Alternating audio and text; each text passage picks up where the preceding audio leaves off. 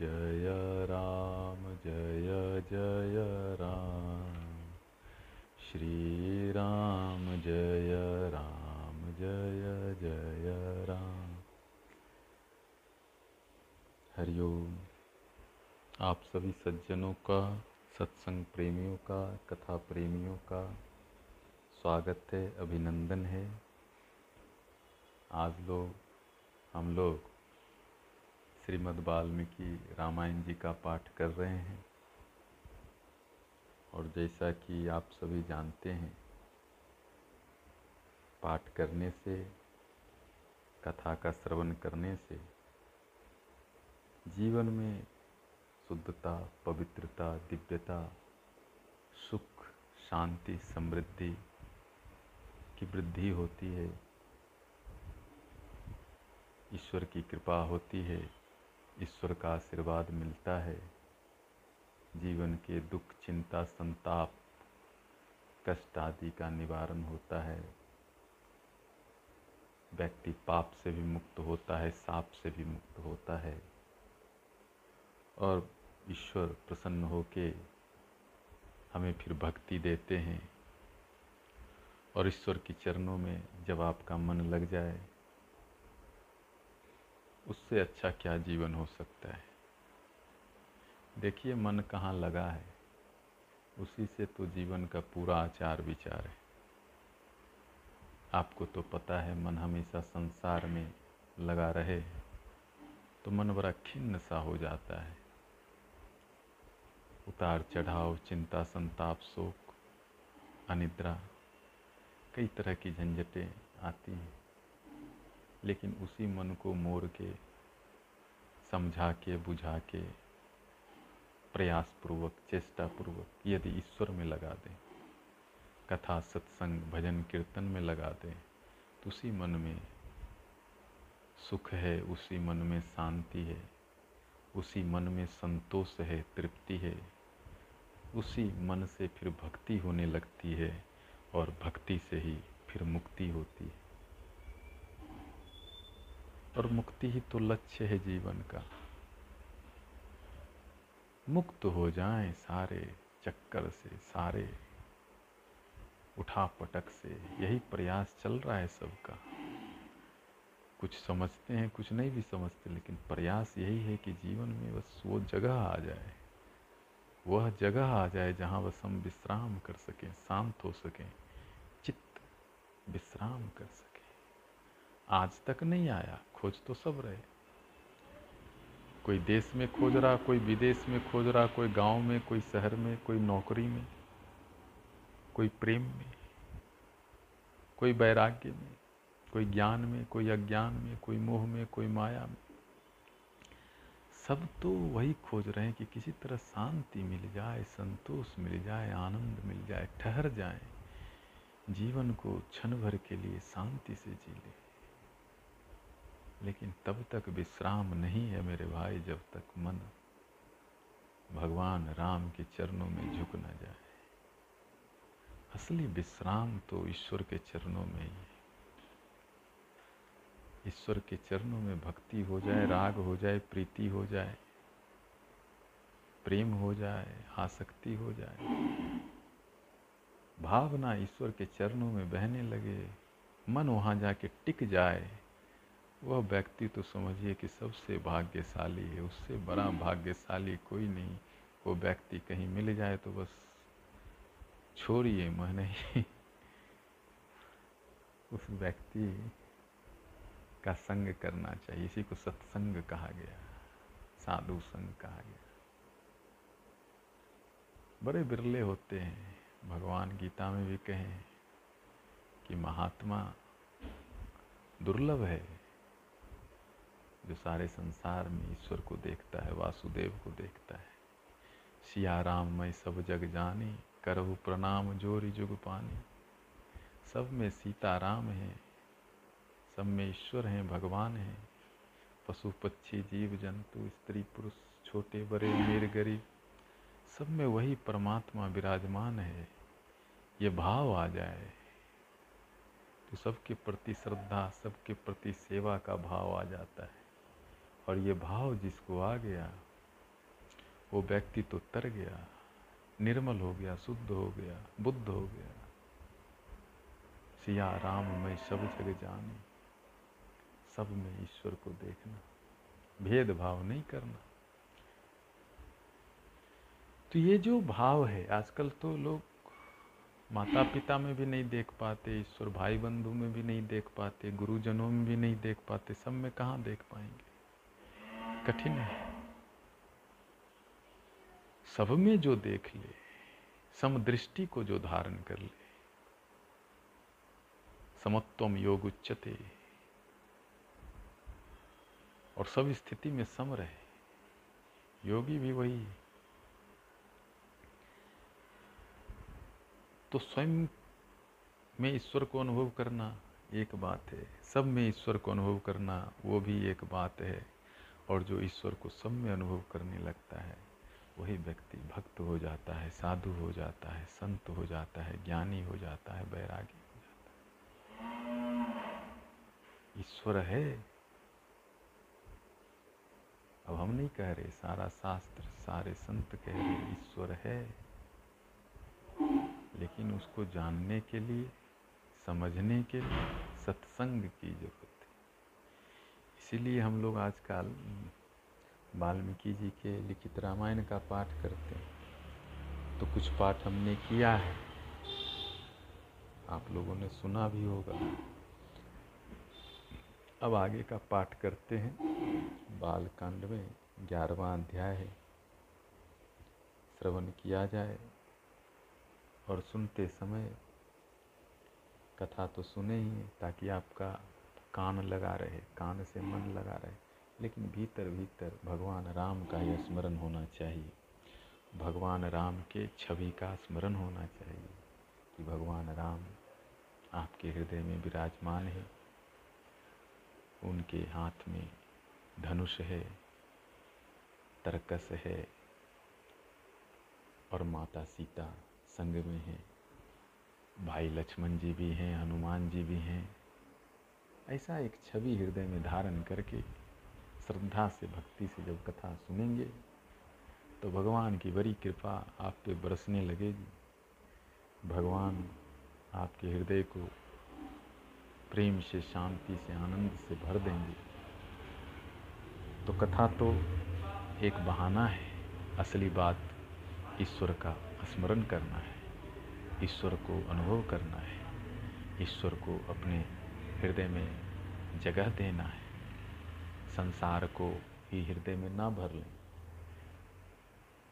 थोड़ी जगह या थोड़ी बहुत जगह ईश्वर के लिए देना शुभ है। तो आइए, हम पाठ करते हैं, आप श्रवण करें और मन ही मन ईश्वर का ध्यान करें, स्मरण करें कि हे ईश्वर, हे राम, मेरे जीवन की नैया पार लगाओ।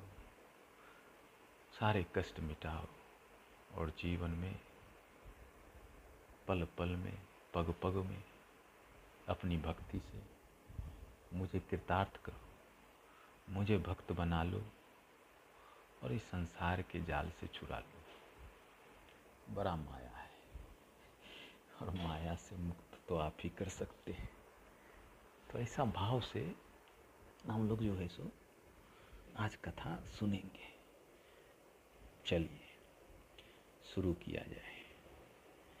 सुमंत्र के कहने से राजा दशरथ का सपरिवार अंगराज के यहाँ जाकर वहाँ से शांता और ऋषि श्रृंग को अपने घर ले आना। तदंतर सुमंत्र ने फिर कहा, राजेंद्र, आप पुनः मुझसे अपने हित की वह बात सुनिए, जिसे देवताओं में श्रेष्ठ बुद्धिमान सनत कुमार जी ने ऋषियों को सुनाया था। उन्होंने कहा था, इक्ष्वाकु वंश में दशरथ नाम से प्रसिद्ध एक परम धार्मिक सत्य प्रतिज्ञ राजा होंगे। उनकी यंगराज के साथ मित्रता होगी। दशरथ के एक परम सौभाग्यशालिनी कन्या होगी, जिसका नाम होगा शांता। अंग देश के राजकुमार का नाम होगा रोमपाद। महायशस्वी राजा दशरथ उनके पास जाएँगे। और कहेंगे, धर्मात्मन, मैं संतानहीन हूँ।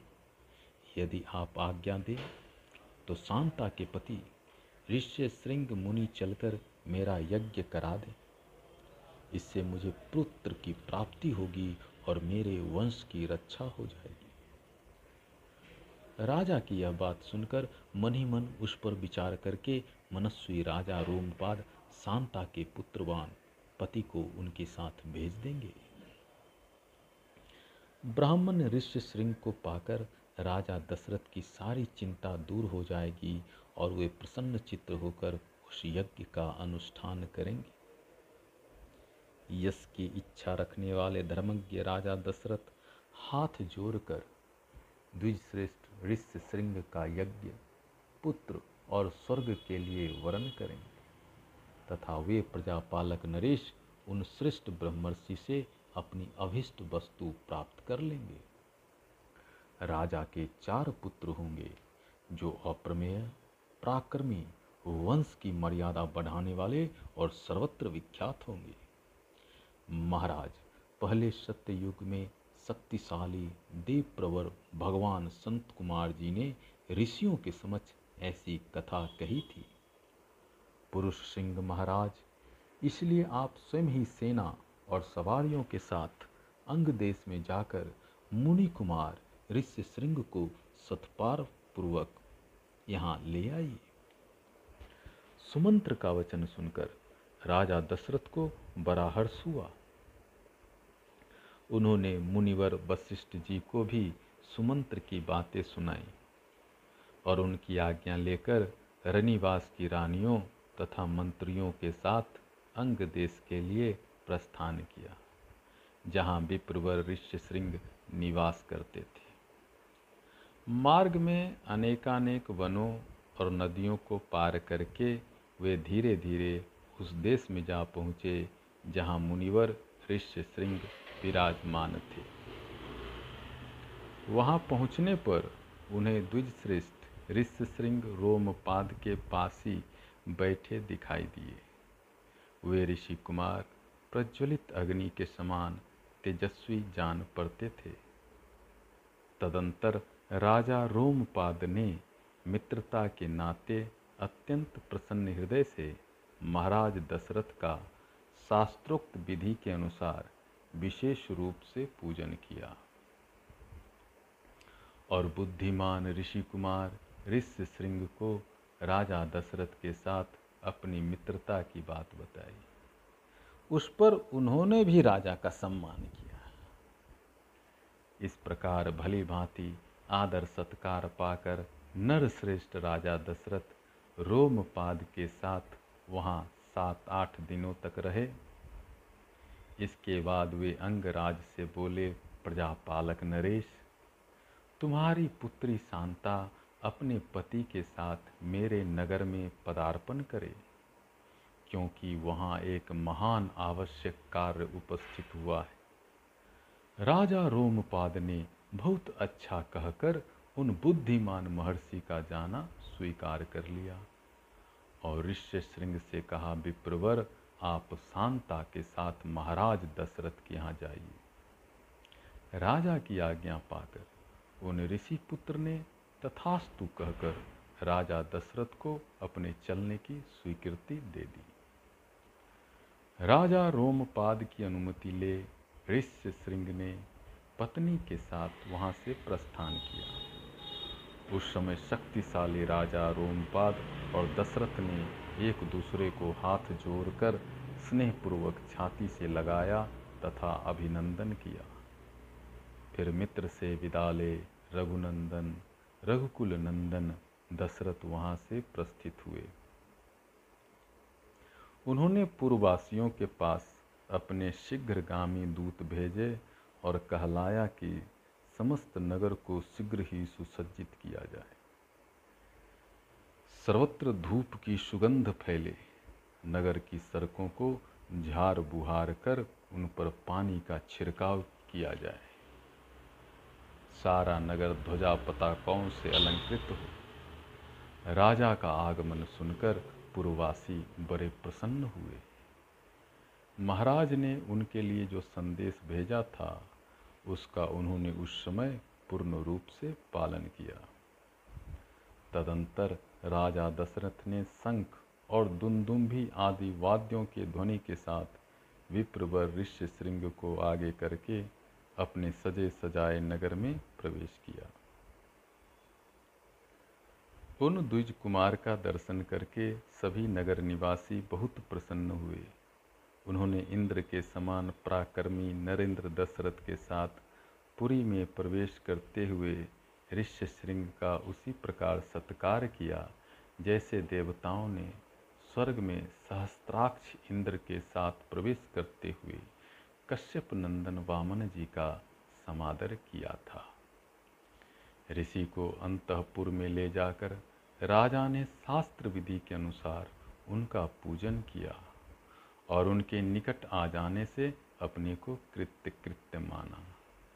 विशाल लोचना शांता को इस प्रकार अपने पति के साथ उपस्थित देख अंतपुर की सभी रानियों को बड़ी प्रसन्नता हुई। वे आनंद मग्न हो गईं। शांता भी उन रानियों तथा विशेषतः महाराज के द्वारा आदर सत्कार पाकर वहाँ कुछ काल तक अपने पति विप्रवर ऋष्य श्रृंग के साथ बड़े सुख से रही। इस प्रकार श्री वाल्मीकि निर्मित, आर्स रामायण आदि काव्य के बालकंड में ग्यारहवा सर्ग पूरा हुआ। श्री राम, जय राम, जय जय राम। द्वादश सर्ग। राजा को, राजा का ऋषियों से यज्ञ कराने के लिए प्रस्ताव, ऋषियों का राजा को और राजा का मंत्रियों को यज्ञ की आवश्यक तैयारी करने के लिए आदेश देना। तदंतर बहुत समय बीत जाने के पश्चात कोई परम मनोहर दोष रहित समय प्राप्त हुआ।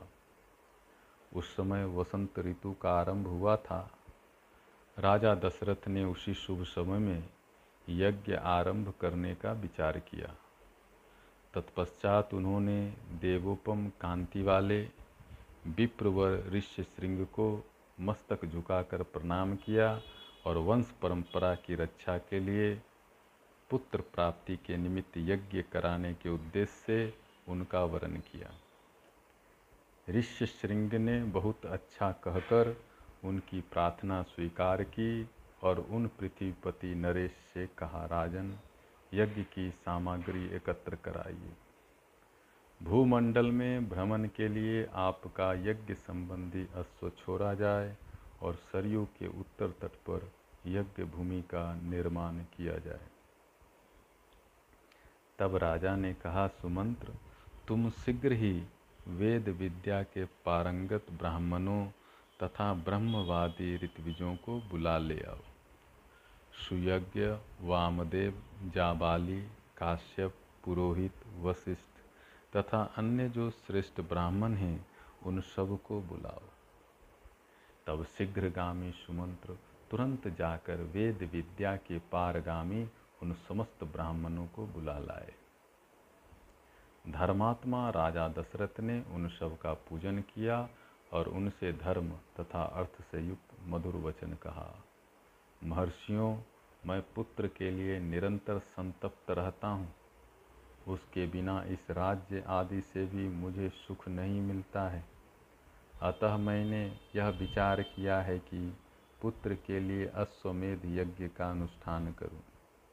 इसी संकल्प के अनुसार मैं अश्वमेध यज्ञ का आरंभ करना चाहता हूँ।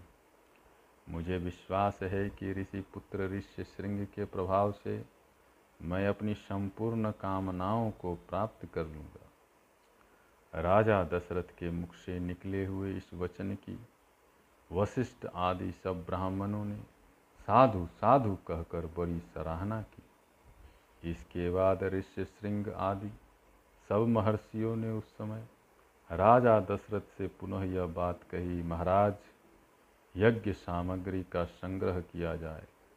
यज्ञ संबंधी अश्व छोड़ा जाए तथा सरयू के उत्तर तट पर यज्ञ भूमि का निर्माण किया जाए।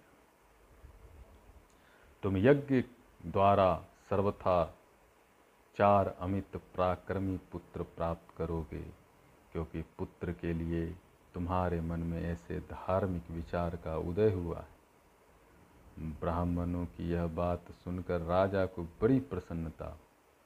उन्होंने बड़े हर्ष के साथ अपने मंत्रियों से यह शुभ अक्षरों वाली बात कही। गुरुजनों की आज्ञा के अनुसार तुम लोग शीघ्र ही मेरे लिए यज्ञ की सामग्री जुटा दो। शक्तिशाली वीरों के संरक्षण में यज्ञ अश्व छोड़ा जाए। और उसके साथ प्रधान ऋतविज भी रहे। सरयू के उत्तर तट पर यज्ञ भूमि का निर्माण हो। शास्त्रोक्त विधि के अनुसार क्रमशः शांति, कर्म, पुण्याह, वाचन आदि का विस्तार पूर्वक अनुष्ठान किया जाए, जिससे विघ्नों का निवारण हो। यदि श्रेष्ठ यज्ञ में कष्टप्रद अपराध बन जाने का भय ना हो तो सभी राजा इसका संपादन कर सकते परंतु ऐसा होना कठिन है, क्योंकि ये विद्वान ब्रह्म राक्षस यज्ञ में विघ्न डालने के लिए छिद्र ढूंढा करते हैं। विधिहीन यज्ञ का अनुष्ठान करने वाला यजमान तत्काल नष्ट हो जाता है। अतः मेरा यज्ञ जिस तरह विधि पूर्वक संपूर्ण हो सके, वैसा उपाय किया जाए। तुम सब लोग ऐसे साधन प्रस्तुत करने में समर्थ हो। तब बहुत अच्छा कहकर सभी मंत्रियों ने राज राजेश्वर दशरथ के उस कथन का आदर किया और उनकी आज्ञा के अनुसार सारी व्यवस्था की। तत्पश्चात उन ब्राह्मणों ने भी धर्मज्ञ निपश्रेष्ठ दशरथ की प्रशंसा की और उनकी आज्ञा पाकर सब जैसे आए थे, वैसे ही फिर चले गए। उन ब्राह्मणों के चले जाने पर मंत्रियों को भी विदा करके वे महाबुद्धिमान नरेश अपने महल में गए। इस प्रकार श्री वाल्मीकि निर्मित आर्स रामायण आदि काव्य के बालकांड में बारवा सर्ग पूरा हुआ। श्री राम जय राम, जय जय राम। श्री राम जय राम, जय जय राम।